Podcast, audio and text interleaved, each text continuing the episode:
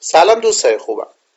امروز قراره که بخش دوم بسته آموزشی ژنتیک را با هم کار کنیم و همونطور که می‌دونید من دیروز یک فایل پی دی اف توی کانال زیست شناسی دوازدهم بیو دوازده آی آر قرار دادم و گفتم که شما سعی کنید خودتون این را تمرین کنید و من فایل های صوتیش قرار میدم. همونطور که می‌دونید هفته گذشته یا حالا حدودا چهار پنج روز پیش هم یک فایل پی دی اف قرار دادیم.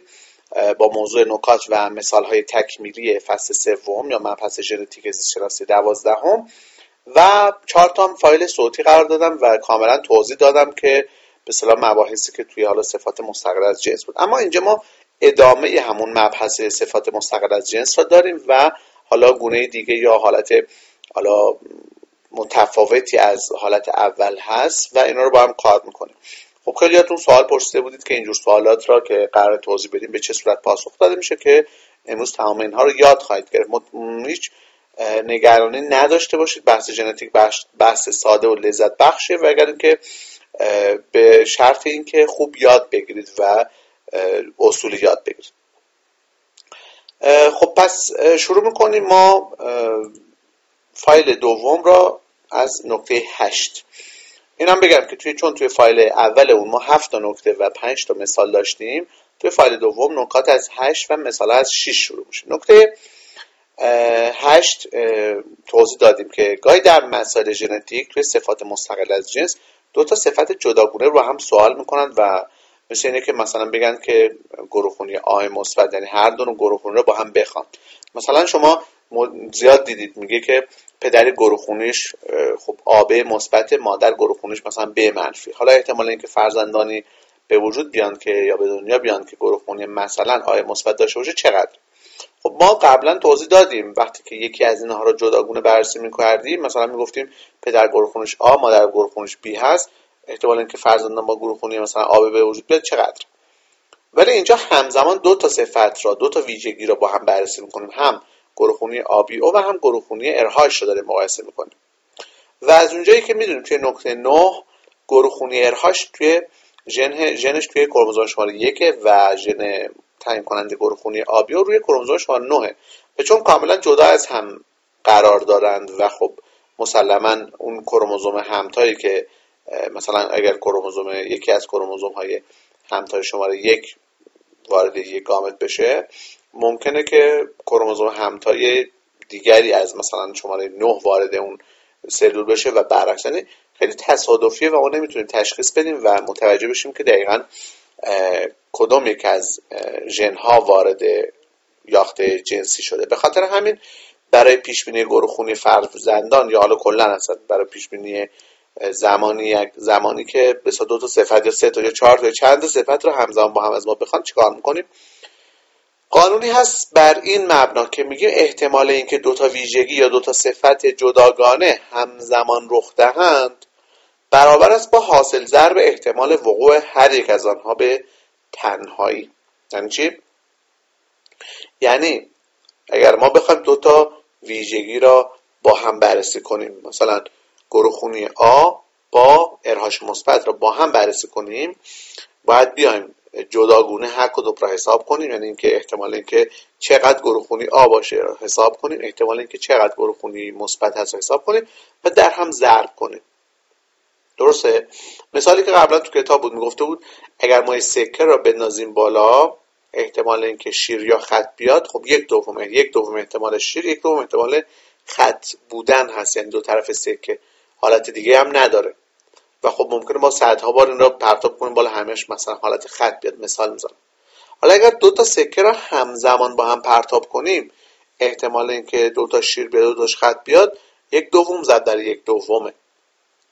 و توی این گونه مسائل باید چکار کنیم؟ ابتدا احتمال ایجاد یکی از صفات رو محاسبه کنیم و پاسخش رو در احتمال ایجاد صفت دیگه ضرب کنیم. مثلا اگه توی خانواده ای نصف فرزندان یک دومشون گروهخونی آ باشند سه چهارمشون گروهخونی ارهاش مثبت داشته باشه.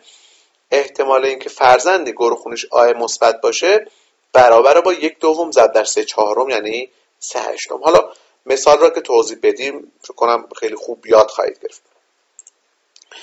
مثال شماره 6 را داریم. میگه مردی با گروهخونی او مثبت. خب چون می‌دونیم او که دیگه مشخصه دیگه گروه او خالص و ناخالص نداره. اما.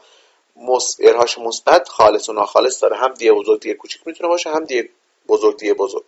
و خب اینجا مشخص کرده سوال که ارهاش ناخالص یعنی ژنوتیپ این مرد هست. او او و دیه بزرگ دیه کوچیک. زنی هم که گروه خونیش آب منفیه. خب اینا مشخصه دیگه گروه خونی منفی هم دیه کوچیک دیه کوچیک. ازدواج می‌کنه. چه نسبتی از فرزنداشون داره گروه خونی آموزبت خواهند؟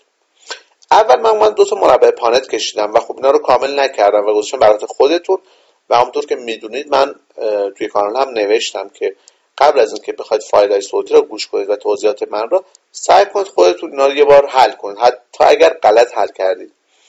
و خب من توضیح میدم و بهتر یاد خواهید گرفت. پس اگر تونستید این فایل را چاپ کنید سوای زیاد نیست.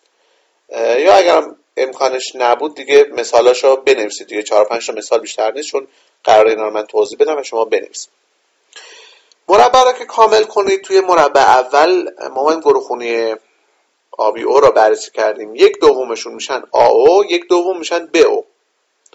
توی مربع دوم گروه خونی ارهاش را اومدیم پیش بینی کردیم. اینجا هم یک دوم میشه دی بزرگ دی کوچیک و یک دوم میشه دی کوچیک دی کوچیک. حالا بیام قسمت الف. گروه خونی آ شد یک دوم گروه خونی بی هم شد یک دوم گروه خونی ارهاش مثبت هم یک دوم و گروه خونی ارهاش منفی هم یک دوم. حالا میایم چیکار می‌کنیم؟ می‌بینیم سوال گفته نسبت چه نسبت از فرزندا آ مثبتن یعنی باید احتمال گروه خونی آ را در احتمال گروه خونی مثبت ضرب کنیم. خب می‌بینیم یک دوم گروه خونی آ یک دوم ارهاش مثبته پس جواب میشه یک چهارم. همین سادگی. قسمت ب گفته چه نسبتی از فرزندا دخترانی با گروه خونی به منفی هند. چه نسبتی از فرزندان دخترانی با گروه خونی منفی هستند. خب. توی قسمت قبل ما حساب کردیم دیگه نسبت فرزندان با گروه خونی بی جلوش می چقدر؟ یک دوم. نسبت فرزندانی که اراش منفی هن جلوش می یک دوم. اینم خب خیلی ساده است. حالا تو اون قسمتی که من ضرب را نوشتم نسبت فرزندان با گروه به منفی جلوش می نویسید یک دوم ضرب در یک دوم جواب میشه یک چهارم. مثل سوال قبله. اما نکته ای که اینجا هست دقت کنید نگفته چه نسبتی از فرزندان گروه خونشون به منفی. گفته چه نسبتی از فرزندان دخترانی با گروه خونی به منفی خواهند بود. در این مورد من توی فایل پی دی اف اول و فایل چهار فایل صوتی قبل کامل توضیح دادم پس اینجا من دیگه توضیح نمیدم. قبلا گفتم اگر این را بار اول یا اولین فایلی که دارید می‌بینید بدونید قبلا این توضیح داده شده. برید توی کانال شناسی دوازدهم و حتما اونجا دریافت کنید و قشنگ مطالب را بخونید و فایل ها را گوش بدید. برای محاسبه احتمال یه صفت در یک جنس گفتیم احتمال اون صفت را در احتمال دختر یا پسر که احتمال دختر یا پسر بودن همیشه یه دومه ضرب می‌کنیم. پس جواب میشه چی؟ گفتیم احتمال به منفی بودن یک چهارم احتمال دختر بودن هم یک دومه جواب میشه یک هشتم. پس توی این جای خالی که من گذاشتم می‌نویسید یک دوم یک دوم ضرب در یک دوم مساویه. ببخشید.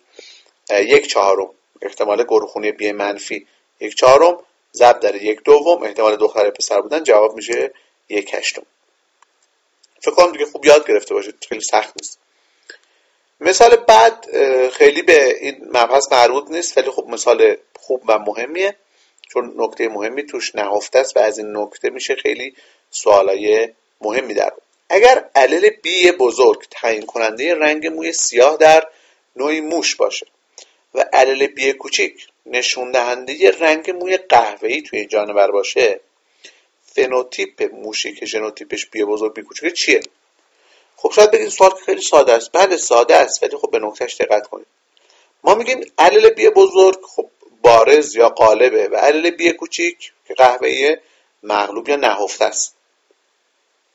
قبلا توضیح داده شد که توی صفات مستقل از جنس فردی که گروه فردی که ژنوتیپ ناخالص داره فردی که ژنوتیپ ناخالص داره اثر الل بارز بروز می‌کنه. خب اینجا فرد ناخالص بی بزرگ بی کوچیک میگیم اینجا اثر الل بی بزرگ نشون داده میشه توی اون جانور. و خب میگیم بی بزرگ رنگ موی سیاهه. پس فنوتیپ موشی که ژنوتیپش ناخالصه سیاه رنگ موی سیاه پس تو اینجا خالی من می‌خونم کامل و می‌نویسید. در این مثال الل بی یا سیاه. بارز و الل بی کوچیک قهوه‌ای مغلوب است یا نهفته است؟ پس موشی که ژنوتیپ بی بزرگ بی کوچیک دارد کاملش کنید ناخالص است و در افراد ناخالص فنوتیپ الل غالب ظاهر می شود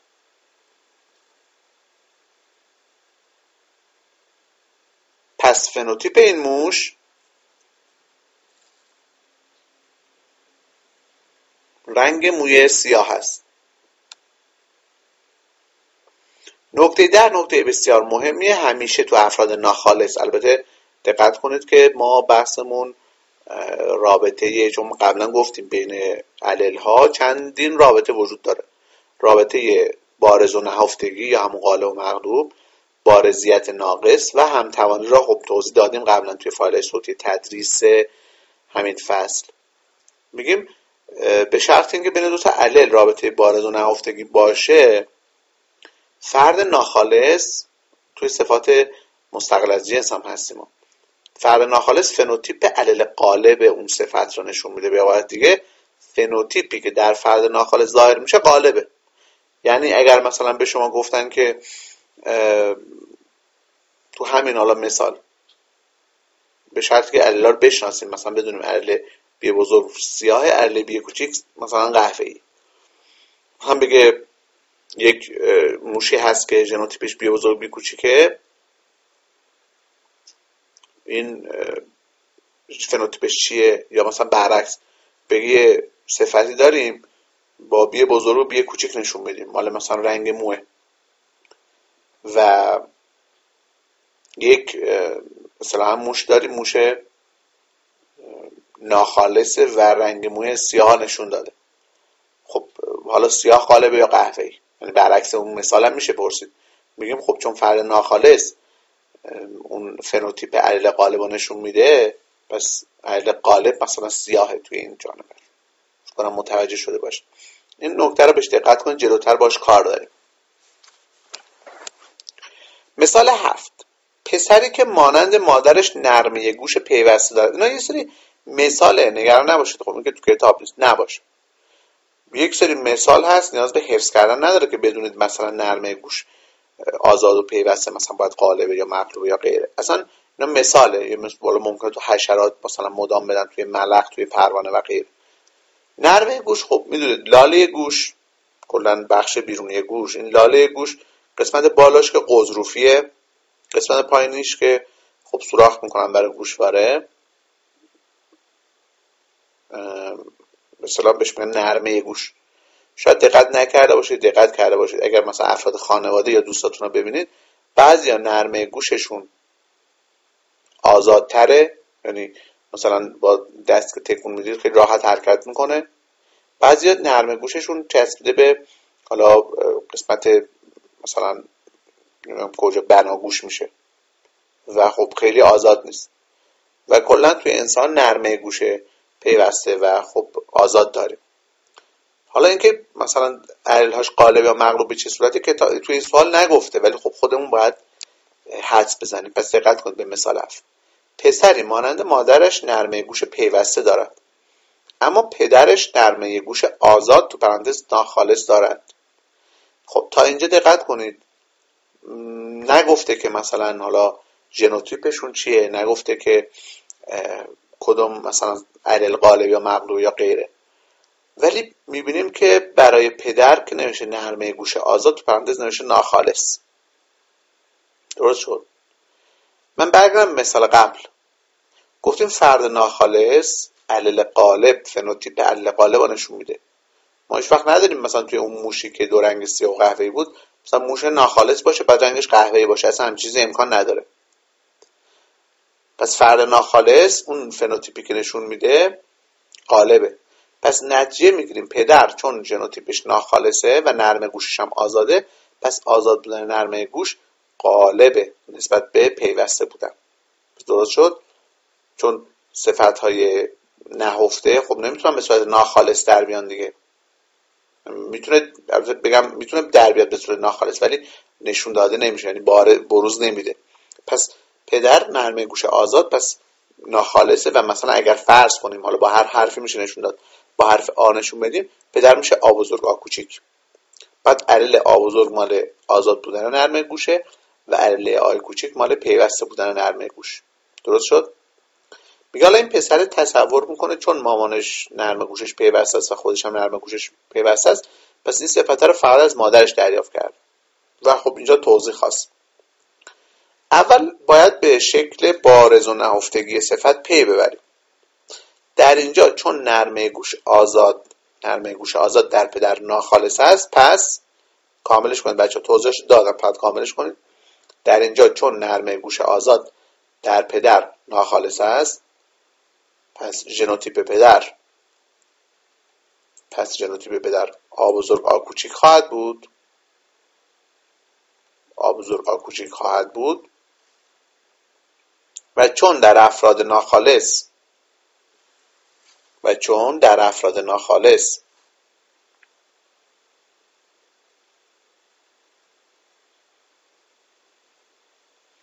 فنوتیپ علل قالب ظاهر می شود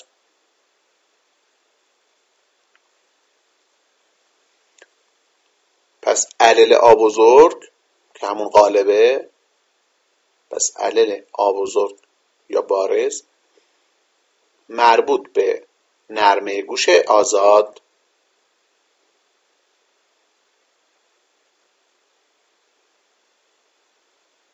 و آی کوچیک نرمه گوش پیوسته است. و آی کوچیک نرمه گوش پیوسته است. خب بعد میایم مربع پانت می‌کشیم فهمیدیم که مادر ژنوتیپش آ کوچیک آ کوچیکه. پدرم که متوجه شدیم ژنوتیپش آ بزرگ آ کوچیکه. میایم اینها را در هم ضرب می‌کنیم و می‌بینیم که یک دوم میشه. آ بزرگ آ کوچیک. یک دوم آ کوچیک آ کوچیک. جلوش بنویسید. ژنوتیپ آ بزرگ آ کوچیک که نرمه گوش آزاد را نشون میده. یک دوم و ژنوتیپ آ کوچیک آ کوچیک که نرمه گوش پیوسته را نشون میده اونم یک دومه. چون این پسر مانند مادرش ژنوتیپ آ کوچیک آ کوچیک دارد پس خب دقت کنید من توضیح بدم بعد بگم می‌نویسید. الان فرض کنید مثلا توی این خانواده همه یه فرزند باشه یا فرزند دیگه هم باشه ما میگیم نصف فرزندان احتمال داره نرمه گوش پیوسته و نصفشون نرمه گوش آزاد داشته باشن. اما خب ما می‌دونیم همیشه از بین دو تا عللی که توی انسان حالا هست یکی از علل ها به نسل یعنی اینجوری بگم بهتره فرزندی که توی خانواده هست یکی از علل های هر صفتش را حالا اونایی که صفت های دو عللی رو داریم میگیم یکی از علل ها رو از پدر و یکی از علل ها رو از مادر به ارث برده. هیچ وقت نمی‌تونیم بگیم مثلا دو تا الل از پدر دو, دو تا الل از مادر گرفتیم. توی مربع مشخصه دیگه اصلا ما ضرب می‌کنیم. آ کوچیک آ کوچیک. یکی الل ها مال گامت پدر یکی الل مال گامت مادره. پس این پسر درست مانند مادرش نرمه گوش پیوسته داره یعنی ژنوتیپش آ کوچیک آ کوچیک هست. پس چی؟ پس کاملش می‌کنیم چون این پسر مانند مادرش ژنوتیپ آ کوچیک آ کوچیک دارد پس نتیجه می‌گیریم که یکی از علل ها را از پدر که یکی از علل های آ کوچیک منظورمون از پدر و علل دیگر را از مادر به ارث برده است.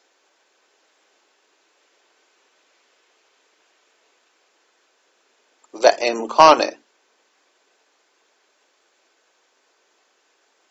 اینکه یک صفت را فقط از مادر دریافت کرده باشد وجود ندارد. از مادر دریافت کرده باشد رو کرده باشد وجود ندارد. درست شد. پس این رو بهش دقت کنید که ما کلا داریم. مثلا فرض کن بگیم پدران حالا اینجوری هم میشه بگی یعنی حتی اینم من می‌خواستم توی سوال نیارم اول یعنی جلوی نه پدر نرمه گوش آزاد ناخالص. ناخالص رو ننویسم حالا با اینجور سوالا باید آشنا میشید. درست شد؟ می‌خواستم توی مثال پدر را که نرمه گوش آزاد داره نوشته ناخالص رو ننویسیم و خودمون مترجم شدیم ناخالص البته به شرط که بدونیم نرمه گوش آزاد قالبه حالا چه جوری؟ ببین فرض کن پدر مثلا اینجوری بگیم. فرض کن یکی میاد بگه پدر نرمه گوشش آزاد خالصه. یعنی آب بزرگ آب بزرگه خب اگه بیام تو این جدول پدر را بذاریم آ بزرگ آ بزرگ مادر آ کوچیک آ کوچیک آیا اصلا فرزندی به دنیا میاد که آ کوچیک آ کوچیک یا شبیه مادر باشه؟ مسلما نه. چون وقتی که اصلا پدر علل آ کوچیک نداره که بخواد به فرزنداش انتقال بده. پس نتیجه می‌گیریم پدر ناخالص بوده که یعنی آ کوچیک داشته که پسر یا فرزندی با این ویژگی به وجود اومده خب اینم از مثال شماره هفتمون. من تایم فایل صوتی را می‌بینم. زیاد شد. ادامه را توی فایل صوتی بعد گوش کن.